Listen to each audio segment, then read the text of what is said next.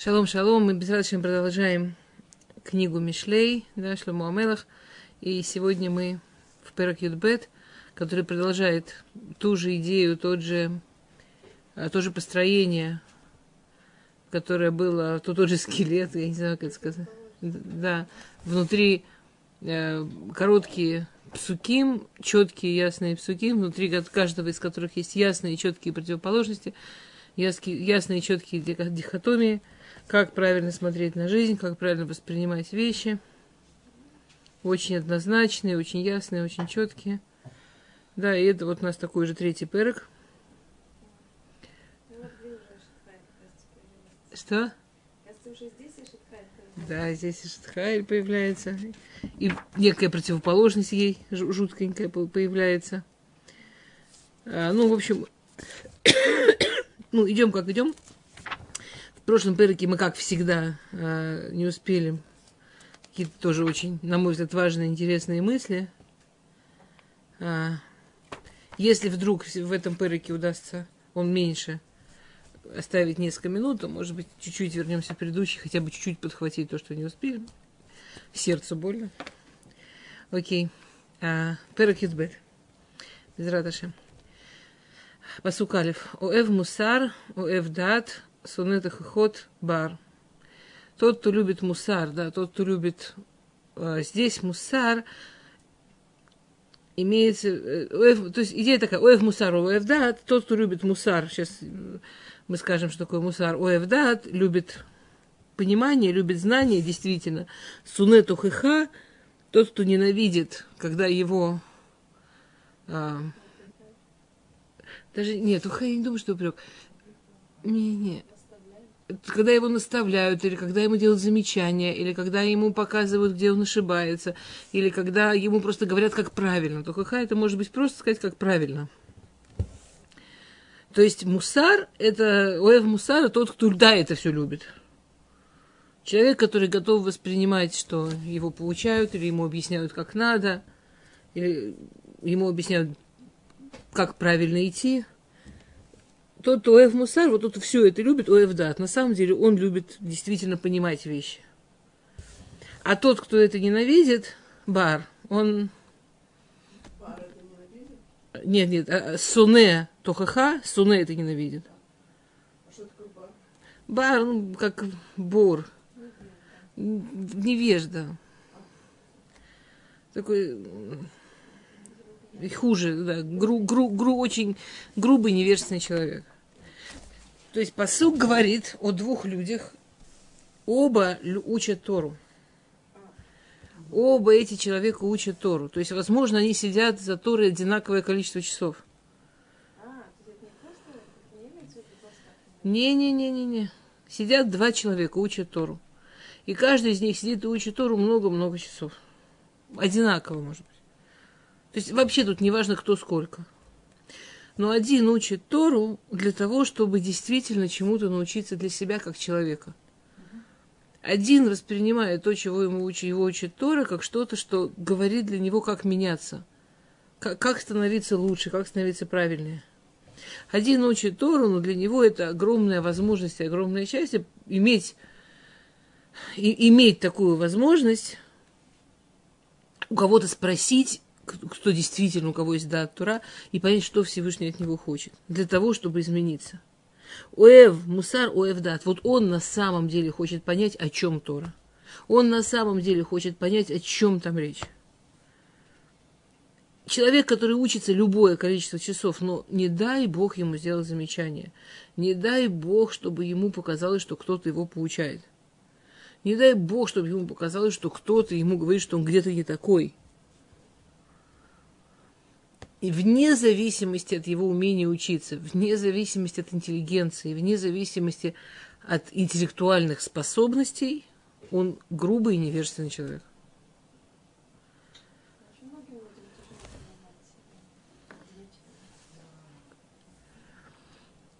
То есть на, на самом деле здесь Шломо Амелах определяет, что, что, что на самом деле является да, что на самом деле является пониманием вещей, и что на самом деле является интеллектуальной грубостью.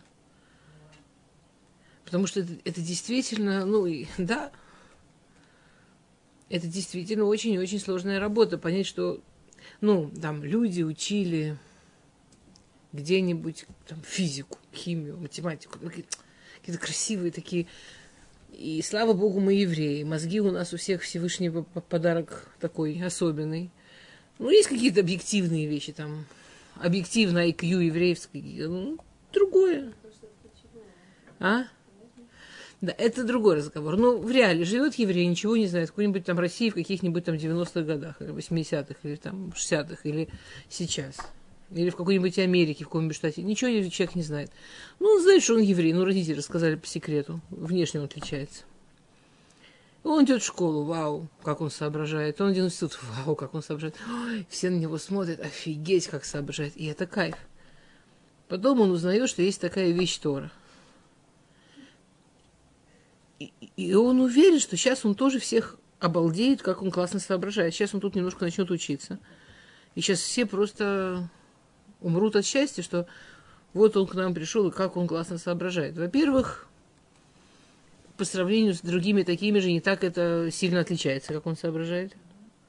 Ну, может быть, даже если он очень-очень талантливый. Ну, ну, ну, тут еще куча таких талантливых. Не таких, плюс, минус, неважно. Ну, ну, совсем не такая разница. И кроме этого, он же реально не готов. Он, ну, ему очень-очень много учиться надо. И не о том учиться. Не учиться, как учат какие-то там естествознания. Там он учил биохимию, и все просто офигевали, как он хватал классные вещи, такие сложные. А тут дело не в том, чтобы схватить сложную вещь. Тут вообще дело в другом. И ему и так это болезненно, ему и так это сложно. Он пока это никак не понял. И вдруг еще ему кажется, что ему сделали замечание – и вдруг ему кажется, что его еще и не уважают, ну зачем вообще это все? И получается, что дойдет человек до да, дойдет человек до понимания вещей или останется вот интеллектуально грубым. Знаете, это есть эта ужасная гмора про то, как получился Ахер, да? Что Ахер рассказывал, ну, вот как получилось, что человек с такими гениальными мозгами, а он был реально с гениальными мозгами, он был как из него получился вот Ахер, как из него получился да, отступник. И он рассказывал, что когда ему, что его отец был очень богатый человек, и когда ему делали брит, в ожидании брита стояли несколько, он там, я не хочу врать, не ошибиться, э, там Гамара называет, то стояли несколько из э, Таноим и учились. И они учились, вокруг них загорелся вот этот вот Эша Тора, вот этот вот огонь Торы, вот этот вот духовный огонь. И этот огонь был такой огромный столб, что падали птицы сожженные. То есть это был не то, что там какой-то некий, у них глазки сияли, а вот реально вышел непонятно откуда вот какой-то там вот такой вот огонь, не физический, что вокруг все горело, что птицы падали сгоревшие. И его папа сказал, как круто, это ж, это ж круто любого бизнеса, это же мужики вообще, они же мужики я посвящу своего сына. И он его так воспитывал. Будешь учить Тору, ты будешь крутой, все офигеют. Там птицы падать будут. И его учили всю жизнь, его так настраивали, что Тора – это офигенно круто, там будешь самый крутой, все просто офигеют. Вот ты хочешь, тебя уважали, учи Тору, все обалдеют. Ты хочешь реально какие-то вещи вообще в мироздании менять, чтобы все просто рты пооткрывали, чтобы от тебя огонь шел, учи Тору. Это вообще самое круче бизнеса, круче денег. То есть, понимаете, да, вот это...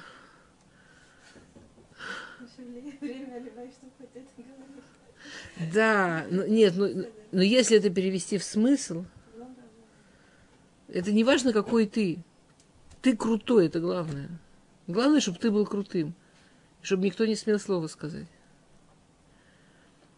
И это ужасно интересно, да, это ужасно интересно проверить себя насколько мы готовы услышать там замечания, насколько мы готовы услышать там мнение какое-то, да.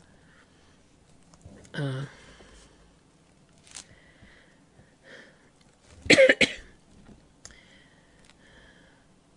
И вот про эту мысль, что праведность – это какой-то внутренний корень правильного отношения к себе – есть еще несколько псуким. Да.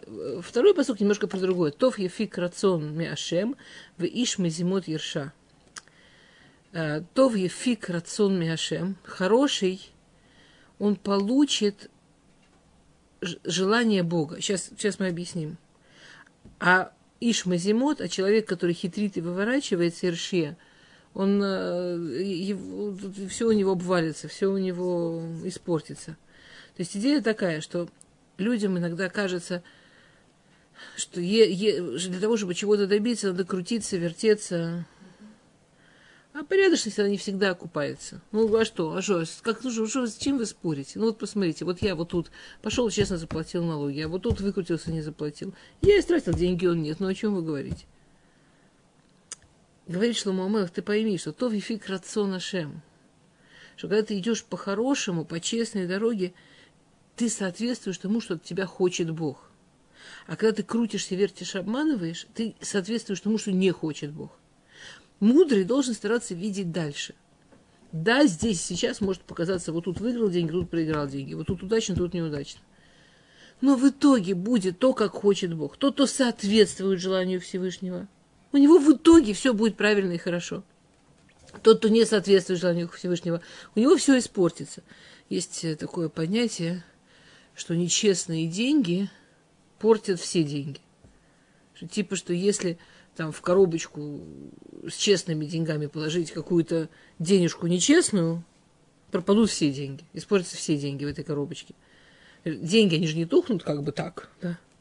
И не столько, но портятся. Но портятся. Деньги, которые честно заработаны, на них есть сиат дешмая. На них есть, что Всевышний их хочет. Всевышний помогает, чтобы они человеку принесли добро, пользу, и по-хорошему, и, и от добра, и от здоровья, и так далее. Деньги нечестно заработанные, Всевышний позаботится, чтобы человеку они очень пригодились. Очень были нужны. На врачей, на проблемы, на... А еще человек подумает, хорошо, что есть чем расплатиться. А может, не надо было бы, и не надо было бы расплачиваться. Так, так они еще и портят другие. Они еще и портят остальные. Лоихон Адам Берейша Вышорыш Цадиким Бальямот. Третий посук. Не встанет человек, когда он вокруг злодейства, вокруг плохого, вокруг неправильного, а корень праведника лоямот не упадет. Корень праведника не упадет. То есть, что такое корень праздника? Был один э, Раф, у которого были ученики, и один из этих учеников, у него был такой талант от природы, он когда видел что-то, он очень прямо видел размеры. Он, талант такой был, видел размеры. Например, он видел стену дома, он видел не только там высоту и там, длину, он еще и видел даже ширину стены. Он видел человека, он мог сразу сказать вес, длину, вот. И Раф хотел дать ему урок, они вышли в поле, и Рав говорит, вот посмотрите на эту высокую пальму. Скажи, пожалуйста, сколько эта пальма высотой? Ученик говорит, там, 4 метра 6 сантиметров. Рав говорит, нет, эта пальма высотой 6 метров 3 сантиметра. Ученик говорит, да я готов поспорить. Рав говорит, давай. Говорит, да я вам сейчас померю. Рав говорит, давай. И он, значит, забирается на эту пальму, меряет, меряет, меряет, и получается ровно 3 метра 8 сантиметров. Там 4. Рав говорит, ты прав, но ты не все поверил. Корни. Потому что нужно верить корни. А чем дерево выше, тем длиннее его корни, тем сильнее его корни. И померили корни, и оказалось, как сказал Раф, почти в два раза больше. А потом Раф спрашивает, а какая высота у этой травки? Он говорит, ты меня теперь не проведешь. Так, я вижу высоту там 3 сантиметра, значит, на самом деле 5 сантиметров. Рав говорит, нет. На самом деле 3 сантиметра и 2 миллиметра. Это трава. Не маленькие корни. Это и Раф, и, и тут, то есть, это, это классический драж на наш посук. Да? Лоехон Адам Береша, вышурыш цадиким бальямут. Нельзя выстоять Реша, да, нельзя выставить слабому, плохому, оно, у них корни маленькие. Оно не выстаивает.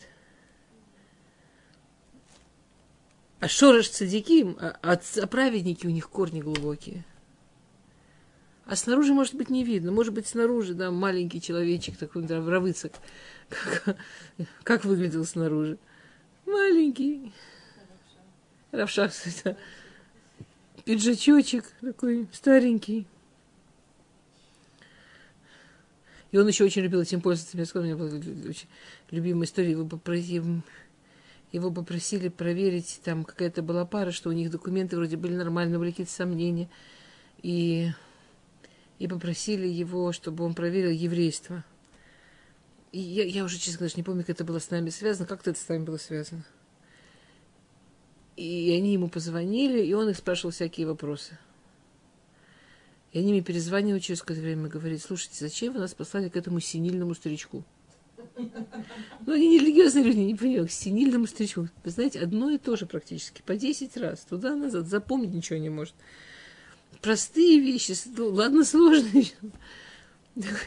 А потом мне звонит Рабыца, говорит, значит, так, напиши. Такие-то, такие-то, такой-то туда зовут, такой-то адрес в России, такой-то адрес, такой, какое-то сумасшедшее количество информации, и все наизусть. Ну, и скажи, что все в порядке, они не врут. Он, он, он, он их крутил, вертел. Он убедился, что они не врут. Все в порядке, все в порядке. Но он играл этого синильного старичка людей, которые не понимают. Ну, что, кто? Это же нужно было знать, какие там корни и какой там человек. Равшах, да. Это было потрясающе видеть, как Равшаху подходит в вечер шаббат, в полночь, особенно если смотреть с, с Израт Нашем, с женской половины, после тфилы все подходили и жали Равшаху ручку. И он им всем доставал, я не знаю. И вот подходили эти большие, высокие, красивые мальчики молодые, Аврахим – и становились маленькими около этого физически очень маленького человека, ну, с такими корнями. Есть вещи, которые можно увидеть. И а, а, ой, какую историю класс. Есть классическая история, которую рассказывают на этот перек. И у меня вылетело имя. Даже в нескольких книжках Перушим она приводится. Ее почти все рабаним, кто этот сперок рассказывают, приводят. Галант, да, Галант, да, точно. Во времена Равьосиф Кару, во времена э, Ария Кадош, главным равом Иерусалима был Равмоши Галант. У него был младший брат Рав Аврум Галант. И этот Рав Аврум, Авраам Галант Вообще нужно понимать, что, конечно, это были другие времена. Очень долго в Израиль в основном были сефардские евреи. Это было гордо, долго в смысле до 50-60-х годов нашего века. Они были большинство, они занимали все должности, они были важные, все синагоги были их, они были богатые. Ашкеназим это были пришедшие неизвестно откуда, очень непонятные люди со странными обычаями, вызывающие, вызывающие большое э, насторож... очень настороженное отношение. Непонятно, кто они, что они вообще, насколько евреи. И вообще, что они там вообще знают. И это было, да, и такие неудобно, скажем, Монтифиори, все, кто сделали здесь какие-то великие вещи, они все были сфарадим. Очень мало, до, до определенного момента, очень мало шкиназим вообще тут э, звучали как-то, уже не говоря про города. И вот, э, значит, Рав, главный Рав Иерусалима, Рав Моши Галант, он пригласил, значит, своего младшего брата Авраама Галанта, который жил в Цфате, на Сеуду. А Рав Авраам Галант, он до этого учился у Рав Йосеф Каро, а потом очень сильно увлекся кабалой, и, значит, у него новый учитель. Он говорит, слушай, я тебе расскажу, кого учить, что-то потрясающее. Ты не поверишь, молодой мальчишка. Вы знаете, что Ария Кадош умер в 36, да. То есть, когда у него учился, он был ну, в районе 30 смешно сказать ашкенази. Но что-то потрясающее. Я все вопросы, что я спрашиваю, он знает. И я вижу, что еще очень много оставляет. А самое потрясающее, что у него есть подарок с неба. Он видит, какой на человеке грех и что человеку надо исправить. Он видит. Что-то вообще невозможно такое. И как только кончится значит, шаббат, он решен утром – Марат, главный Раф Иерусалима, там один из старейшин знаменитый такой большой-большой Рав, значит, Рав Мэши Галант, он, значит, едет к Рав а, Ария Кадош, и Ария Кадош его увидел, вскочил, и перепугался, что, что он меня делает, Гдоля что он меня делает. Великий, почему вы меня не позвали? По всему вы меня должны были позвать. Он говорит, нет, я тебя не зову, я пришел к тебе спросить вопрос. Он, какой вопрос у меня, я там младший, я то, я все, вообще ничего не знаю. Ужасно, ужасно перепугался. Он прям, история расскажет, что прям он перепугался, что к нему Гдолядор пришел. А он такой был жесткий человек, Равмоша, главный рав, я гузер он сказал, я тебе, я, я, я, я приказываю силой Торы, чтобы ты мне честно ответил на вопрос. Он вот в этом месте Рекадуш прекратил стесняться, говорит, ну хорошо, что? Он говорит, я хочу, чтобы ты мне сказал, что ты по мне видишь, что мне нужно литакен, что мне нужно исправить. Вы понимаете, это вот то, о чем мы говорим, да? Это вот то, о чем... Оев мусар, оев дат. Человек на самом деле, можно было бы наоборот дойти до конца пырок, у нас бы еще было несколько псуким, которые бы показывали вообще, что, как, насколько вот это правильная дорога, да, и так далее. И Ариакадош ему говорит, я на тебе вижу воровство. Он говорит, какое воровство? Он говорит, я не знаю какое, я просто вижу воровство. Он говорит, что, как, как? Он в таком шоке был. Олег даже говорит, ну, не знаю, ну, ты проверь там, поищи. Я больше ничего сказать не могу. Ну, в на тебе сидит. И он всю дорогу назад, Рамош, он там проверял себя, проверял. Ничего, не может найти. Ну, он, он цадик был, он так как пит, он так серьезно к этому относился. Теперь, как это было раньше принято, что если человек большой раф и все такое, это значит, что у него есть какой-то бизнес, который кормит семью – вот этот бизнес так там крутит, чтобы он не должен был много этим заниматься, а он в основном учится. Его бизнес, который кормил его семью, у него был завод Дик по переработке забыла чего. Извините. Кому интересно, могу посмотреть. Какой-то заводик у него был, в общем, забыл я. Что-то не перерабатывали. Он покупал какой-то... В общем, не важно. Он что там покупал, они это перерабатывали в какой-то там хомер. Прошу прощения, не помню.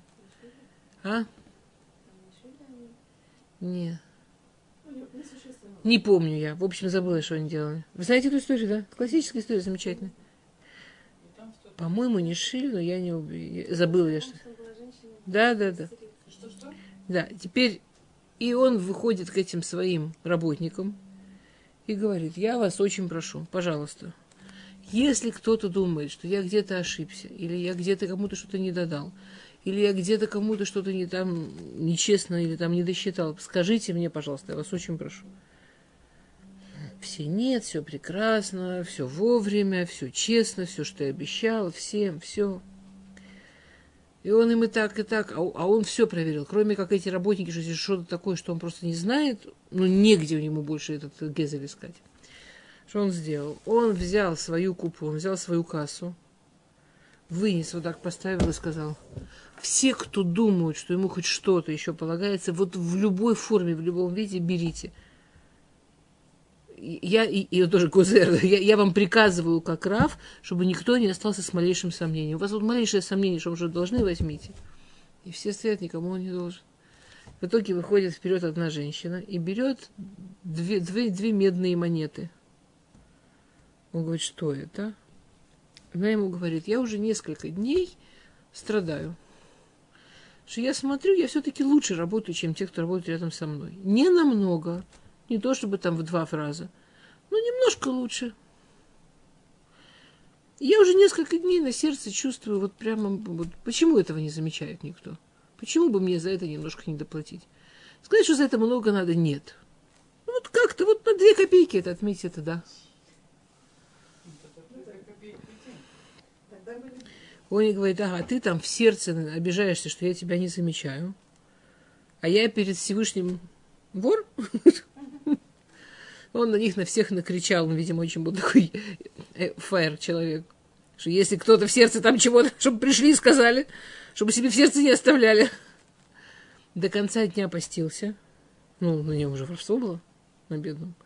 На следующий день пошел Кадош, Илья Кадош его встречает, вместо здрасте говорит, а все, все, ушло у тебя воровство, ушло. Но, но, но что такое человек? Так такой человек, про него, про него, конечно, потрясающая история, что не было дождей, совсем. Не, вот подходит конец Адара, вот подходят наши числа, а дождей за всю зиму так ни разу и не было. То есть урожай сгорел, урожай ушел, и скотина в таком состоянии э, высыхания, что евреи начали делать шхиту скотине, чтобы она не умерла некошерно, потому что все равно терять. И а, ПХ, вот этот э, исламский, кто там был во главе, ну, не во главе Иерусалима, зовет его и говорит, значит так, или вы вымаливаете дождь, евреи, или я всех евреев выкину из Иерусалима. Зачем вы мне тут нужны? Даже дождя нет. Кстати, не, я вам скажу, это такая вещь. Я помню, я когда только-только приехала в Израиль, у меня были какие-то родственники очень антирелигиозные. В тот момент, так Баруха Шем это у них прошло, но в тот момент они были ужасно-ужасно антирелигиозные. У них религиозно было масса претензий. Я помню, что они мне звонили в Россию и говорили, раз ты религиозный, не приезжай, у нас своих вонючих хватает, всякие такие. У них, было, у них было несколько, у них была претензия, что религиозные, они их не видели близко, но они считали, что религиозные все вонючие. И, во-вторых, религиозные забрали их любимого Уризора. Это, вот это было два греха абсолютно такие не, не, невозможные. Ну, они близко религиозных никогда не видели, поэтому у них больших причин для ненависти не было, но это было достаточно. Вот. И я помню, что я один раз там как-то и тоже была, была такая зима, что не было дождей. И, и, и я прохожу как-то мимо этой своей родственницы. Где-то мы с ней там были вместе на каком-то семейном событии. Она стоит там, что-то салатики накладывает и ругается под нос. Стоит и бормочет. Религиозные, религиозные молятся. Они молятся. Дождя до сих пор нет. Как они молятся? Стыд, стыдно должно быть. Она очень, очень не верит. Понимаете? Ни в Бога не верит. Религиозно. Как они молятся? Стыдно должно быть. В общем, пихает, завез, значит, он говорит, вот, или дождь, или всех из Иерусалима. И Равгант объявил трехдневный пост. И потом, значит, созвал их общину и говорит, мы сегодня пойдем молиться на кевер Шимона Цадик.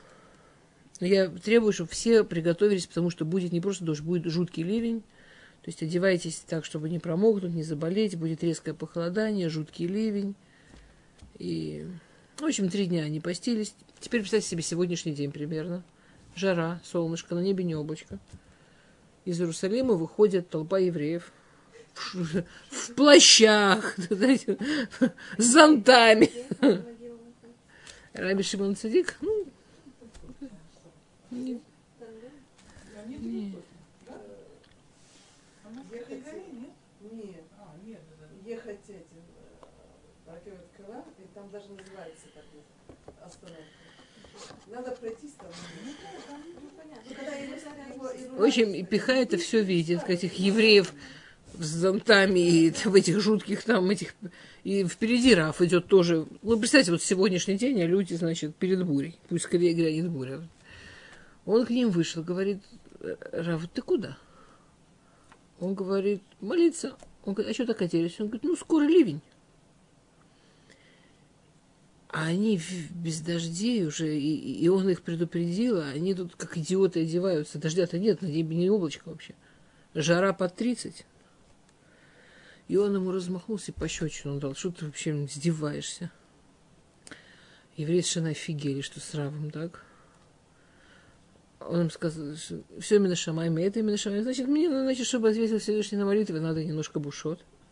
В общем, дошли до туда, и они начали молиться. И история рассказывает так. Они сказали, Машива Руах, задул ветер.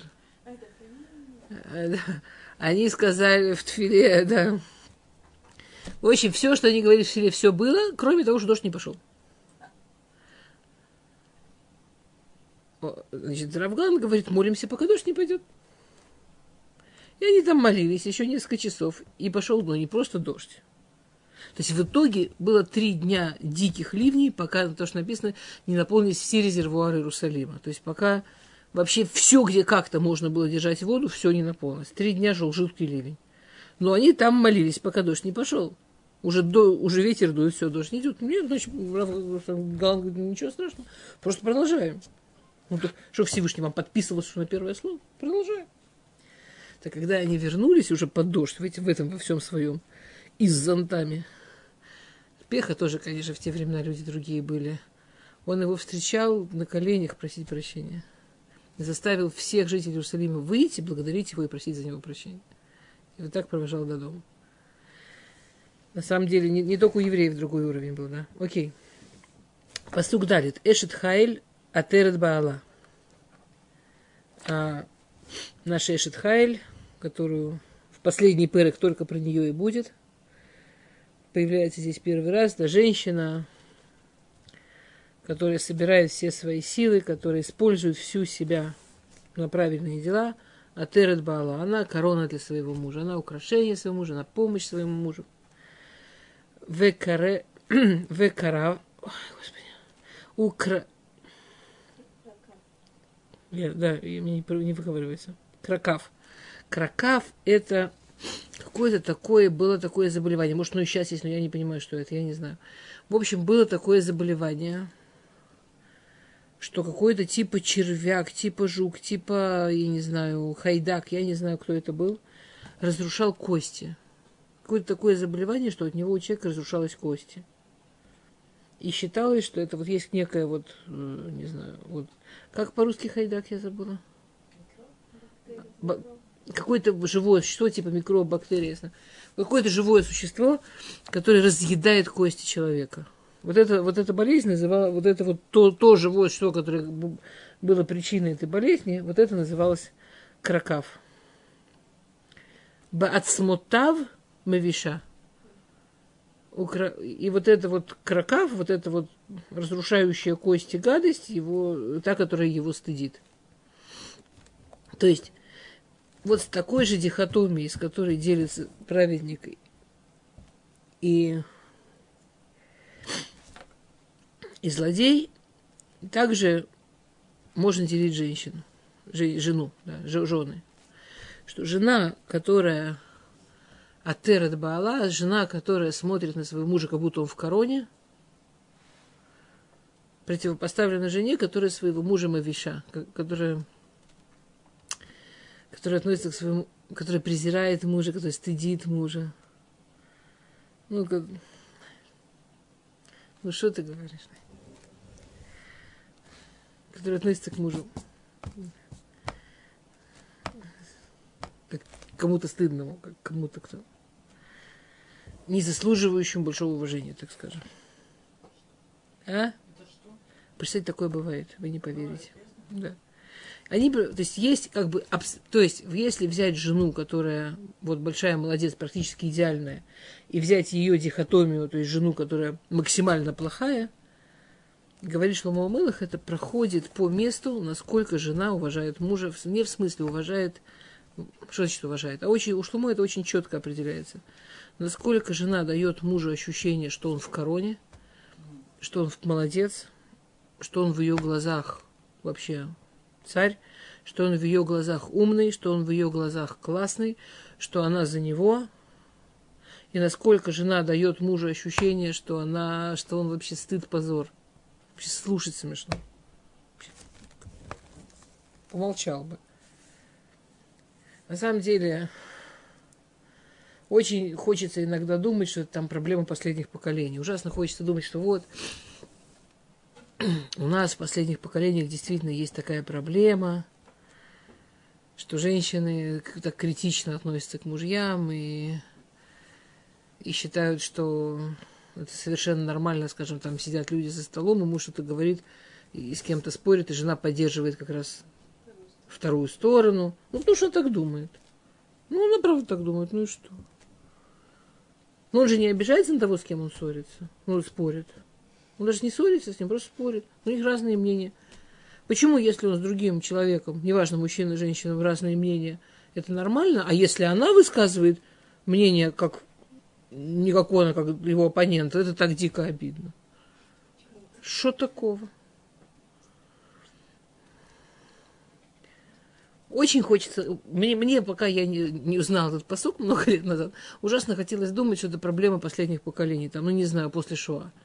Вот после катастрофы сломались семьи, сломалась еврейская традиция, и появились вот эти критичные женщины, которые на собственных мужей смотрят с огромной критикой, спокойно не поддерживают, спокойно выражают им кучу презрения, спокойно выражают и реально не могут понять, почему эти обижаются, а эти обижаются так, что как, как, будто их ударили, как будто им больно сделали, как будто вообще что-то непростительное произошло. И вдруг приходит Шломо Амелах, вы понимаете, сколько лет назад, и говорит, да нет, это не, это не последнее поколение, это всегда. Это всегда водораздел между женщиной, которая может про себя знать, что она хорошая жена, и женщиной, которая знает, что она не просто плохая жена, она доставляет мужу боль, которая сравнима вот с этой жуткой болезнью, когда у человека кости разрушаются. Вы знаете, да, что из всех болей, которые существуют, не дай бог, чтобы никому не знать меноцероз, самая болезненная, то, что касается костей. То есть человек в самые-самые болезненные болезни, это когда касается костей. Это уровень боли там совершенно зашкаливающий.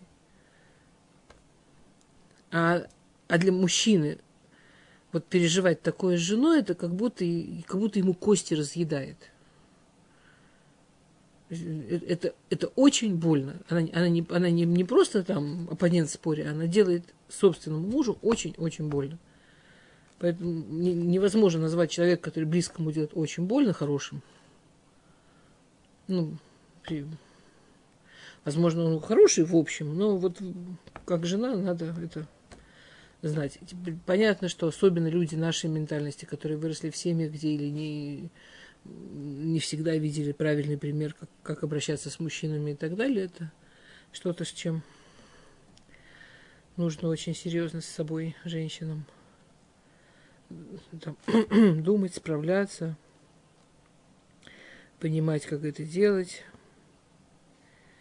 Окей.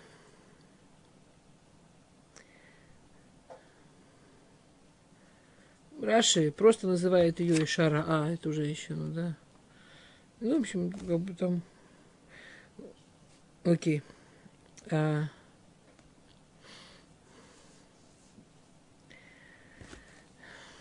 Я хочу чего-то успеть, поэтому я сейчас быстренько подумаю, чего я такого успею сказать.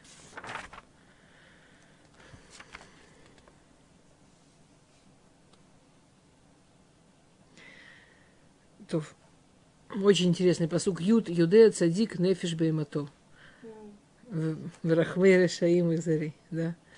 Праведник, он знает свою животную душу. Верахмейра, Шаим, Ахзари. А, а милосердие злодеев жестоко. Во-первых, тут в этом псуке непонятно, как эти две части связаны вообще.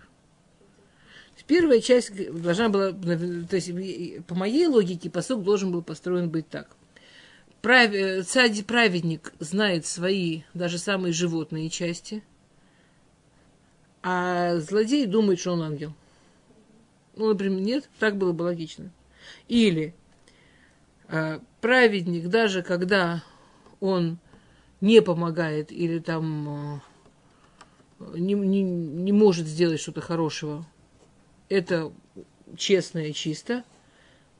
А злодей, когда он даже помогает, это все равно будет плохо человеку. Правильно?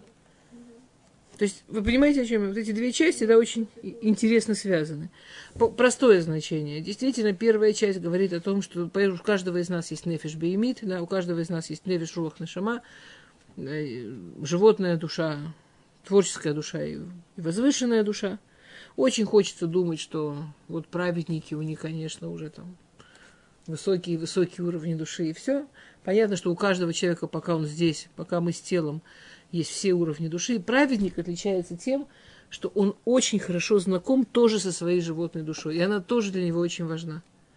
И он хочет ее понимать, он хочет понимать все ее сильные стороны, все ее слабости, он их учитывает – Теперь понятно, что задача праведника, как говорил Большим, то, что быть всадником, который управляет лошадью, а не человеком, который трясется в седле, а лошадь несет куда угодно. Но для того, чтобы не быть тем, кто трясется в седле, лошадь несет куда угодно, лошадь надо выучить, лошадь надо укротить, надо держать мушхот. Как они называются по-русски? Вот это вот, вожжи, постромки, вот, вот это надо держать в руках. Для этого надо знать это все, надо с собой быть хорошо знакомым, понимать это, признавать это, управлять этим. Вторая часть, да, что даже человек, который мы знаем про него, что он Раша, и он вдруг делает что-то хорошее, нужно понимать, что это все равно ничего хорошего этого не получится. А Рахмей Рашаим Ахзари, там, он помогает, этот Раша, и он потом из этого такую рекламу сделает, и ты в таком стыдном месте окажешься – или он там что-то хорошее сделал, и потом ты вдруг ему обязан, и, и неизвестно, как, как с ним будет рассчитываться. Ты не знаешь, чем это кончится. То есть не нужно себя обманывать, не нужно говорить, да, этот человек до сегодняшнего дня, он, конечно, был не очень порядочный человек и не очень добрый. Ну, вот у него что-то проснулось в душе, он решил мне помочь. Не надо себя обманывать. Ты знаешь про него, что он обычно Раша, ты принешь его помощь, знаешь, что будет в этом жестокость. Ты еще за это заплатишь, еще неизвестно, сколько жестоко. Как это связано? По-простому связано очень красиво а почему праведник может, чтобы его помощь была доброй? Почему злодей, даже когда он помогает, то кончится какой-нибудь жестокостью? Именно потому, что праведник знаком со своими животными вещами. Он это отслеживает. Он отслеживает, когда ему хочется мстить. Он отслеживает, когда ему хочется наказывать. Он отслеживает, когда ему хочется что-то такое сделать. И он, и он им управляет. Он может это взять в руки. А Раша, ему кажется, что он, он, он с этим не знаком. Он в своих глазах просто пупсик. И когда ему хочется что-то доброе, он делает, и когда ему хочется на фоне этого доброго это как-то использовать, это тоже ему логично кажется. Он не отслеживает, где его животные части выходят. Он с ними не знаком, он, он, ему, ему этого неприятно об этом думать, зачем в это лезть. И в оставшееся время мне бы еще очень хотелось. Тут, конечно, каждый посук понятно, замечательный и важный и так далее. Но здесь в этом нашем перке есть еще один очень знаменитый посук, который те, кто его знают, важно вспомнить, те, кто его не знают, он такой основополагающий в классической еврейской, это так не называется, но я это скажу некрасивым словом психологии, что прямо жалко его не вспомнить, да. Посмотрите, пожалуйста, Тут, правда, тут идут один за другим такие псуки психологичные, очень потрясающие. Но этот, он такой замечательный, что прям сил нет его не сказать. Посук кафей. Да ага белев иш. Тревога в сердце человека. А дальше очень интересное слово. Исхена или Ишхена или Исахена. У двартов и самхена. Если сердце человека живет тревожность. Что делать с тревожностью? Что делать с тем, что человек тревожится? То есть мы все знаем, что тревога это очень болезненно и очень нездорово. Человек, который позволяет, чтобы тревога его, она может его съесть буквально.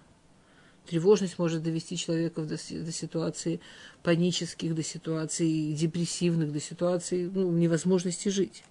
Тревожность очень болезненная, тяжелая вещь, несовместимая с нормальной жизнью.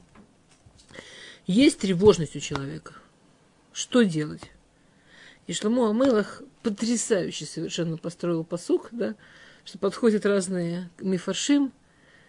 Мы сегодня, конечно, не успеем все, но хотя бы несколько таких основных классических дорог. Да. А, одна из классических дорог говорит, что это слово, которое «что же делать с этой самой тревогой», это слово еш, еш это нужно читать как шин, и получается слово ешхена. Слово, э, это, это, это дорога, которую предлагает Раши, да, читать как шин, и получается слово ешхена. Ешхена, то есть есех медаато. Что если человек очень тревожится, первый совет, который предлагает, по, по Раши, первый совет, который предлагает Шломо Амелах, это эту тревожность убрать из мыслей. Каким образом? Это легко сказать, но Но Шломо Мелах говорит, как это сделать. Как это сделать? У два ртов и смахена. Заменить его, ее на что-то, что тебя радует. То есть, например, скажите какую-нибудь тревогу. Там. Ребенок задерживается из школы, или человек боится, что будет завтра война, или человек, неважно, человек чувствует, что у него в сердце варится какая-то тревога. По Раши у человека должно быть заго... должны быть заготовки. Знаете, домашние заготовки, варенье на полочке. У человека должны быть заготовки мыслей, которые ему очень увлекательны и радостно думать. Это не обязательно должно быть что-то там очень кадош, это не обязательно должно быть что-то очень высокое. Это должны быть здоровые мысли, про которые человеку увлекательно думать, и это его радует. Это может быть, я не знаю, человек, э, женщина, которой это нравится, это может быть мысль, как сделать торт из пяти уровней, чтобы ни один не упал, и красиво украсить. Это может быть, ну, это может быть какие-то такие задачки. Это может быть мысли, как там, не знаю, у меня есть там сейчас там, не знаю, родственница, которой нужно помочь сделать какой-то праздник, как это сделать. Или мне нужно ребенка научить читать, какие способы есть. Неважно. Это должна быть какая-то мысль, которая человека интересует и радует. И это Всевышний так, слава Богу, сделал нашу голову, что там две активные мысли ужиться не могут.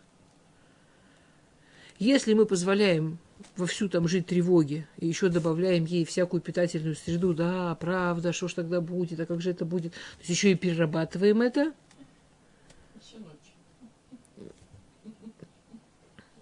а если мы на это место берем что-то, что нам прикольно, интересно и нас радует, то тревога просто там не сможет задержаться.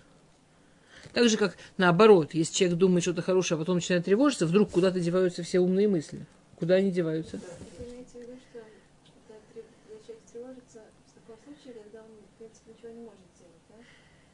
Нет, даже человек может сделать, тревога ему не поможет. Э, тревога, скорее всего, его парализует. Тревога – это такое состояние, которое не помогает человеку сильно. Сейчас, ну, давайте мы посмотрим все, что Мифашим, не все, а там то, что успеваем за несколько минут, что Мифашим говорит, а потом... То есть задача номер один у этого псука – не оставайся в состоянии тревоги надолго. Это нездорово, это неправильно, это нехорошо. Есть способы как. Например, есть там, есть хасидские всякие пирушим, которые говорят Ешахен, это вот прямо как э, дай этому уплыть. И, да, и есть про это такой машаль, что представь себе реку, и на эту реку как будто падает твоя тревога, и ты ее не думаешь, ты с ней не, там, ты ее не перевариваешь, не пережевываешь, и ты с ней не споришь, ты не говоришь себе, нет, я не буду тревожиться. А ты просто смотришь, как она уплывает по реке. Есть мысль, ушла мысль. Но говорит Шломо Амелах, ну пусто там быть не может. Поэтому сразу туда что-нибудь радостное. Песню пой. Смотри, какое небо голубое. Сразу чему-то порадуйся. Опять пришла тревожная мысль. Уплыла мысль. И порадоваться. Это есть прямо много-много мифашим, которые тут по этой дороге и учат из этого псука, как именно мы можем сделать так, чтобы лишь ход, чтобы забыть, уплыть, стереть, чтобы дать, чтобы расслабить тревогу. И как вы уже поняли, рекомендации Шломо Мелах обязательно нужно что-то на замену. Интересно, что в психологии это такое одно из достаточно свежих относительно изобретений, что невозможно просто помочь человеку что-то убрать, нужно обязательно помочь ему найти замену, иначе все вернется. У Шломо Мелаха это просто алифбет. С этого начинается. Другая дорога Мифаршим говорят, что там, что там надо читать не шин, а син. И тогда получается, да, Агабель Фиш Иссахена. Если у тебя тревога, про нее нужно говорить. Не сиди с ней один, выговори ее. Найди человека, который Иссахена, Сиха, Ласуах. Надо найти человека, который умеет правильно реагировать. Надо найти человека, который умеет правильно слушать выговорить тревогу, да, у двортов есть махена. И это очень правильно. И опять, и в любом случае, да, заканчивающий аккорд должен быть найти что-то хорошее в жизни. Не оставаться, то есть Это, это тоже одна, ну, одна из вещей, которые в психологии взяло много-много лет дойти, а Шломо Мелах пишет уже тогда сразу. Чем отличается, что вот, скажем, наверняка у всех в жизни так было. Вот там поделилась чем-то, выговорила, и прямо легче стало, и поделилась чем-то, выговорила, и как будто бы еще хуже на себя это навесила.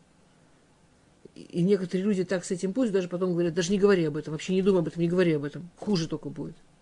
От чего зависит, стало лучше или стало хуже? Вот, вот это то, что говорит здесь Шломо Мелах. Если человек это выговорил, чтобы вынуть, чтобы выговорить, и потом сосредоточился на хорошем, которое есть, и потом сосредоточился на поиске хорошего, то, что, ну, в принципе, жизнь хорошая, но, в принципе, мир хороший, мир, который сотворил Всевышний хороший, я хороший, мои близкие хорошие, люди хорошие, в принципе, все хорошо. А вот это, да, вот про это мне нужно подумать, позаботиться, посоветоваться. Но дагеш, но, но сильное место, что в принципе мир хороший. Мы сейчас заканчиваем, сейчас еще буквально минуту. Не, не, я, может, вы не уходите далеко. Я последнее слово. То будет легче. То, то и тревога, скорее всего, идет, и человек почувствует легче. А если человек будет все это говорить, и, и его еще, скажем, например, поддержит, да, слушай, какой кошмар, вообще, какая сволочь. Вообще все сволочи. Так, ну это же прям вот ужас какой. Ну всегда же так. А в твоей жизни вообще всегда так.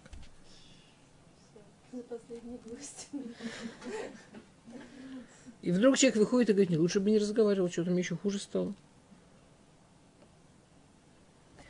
Окей. Ладно. Ну, мы успели чуть-чуть. Мы успели первые четыре посука, серединчатый посук, один из последних. Так что у нас есть некая картинка про Перкнютбет.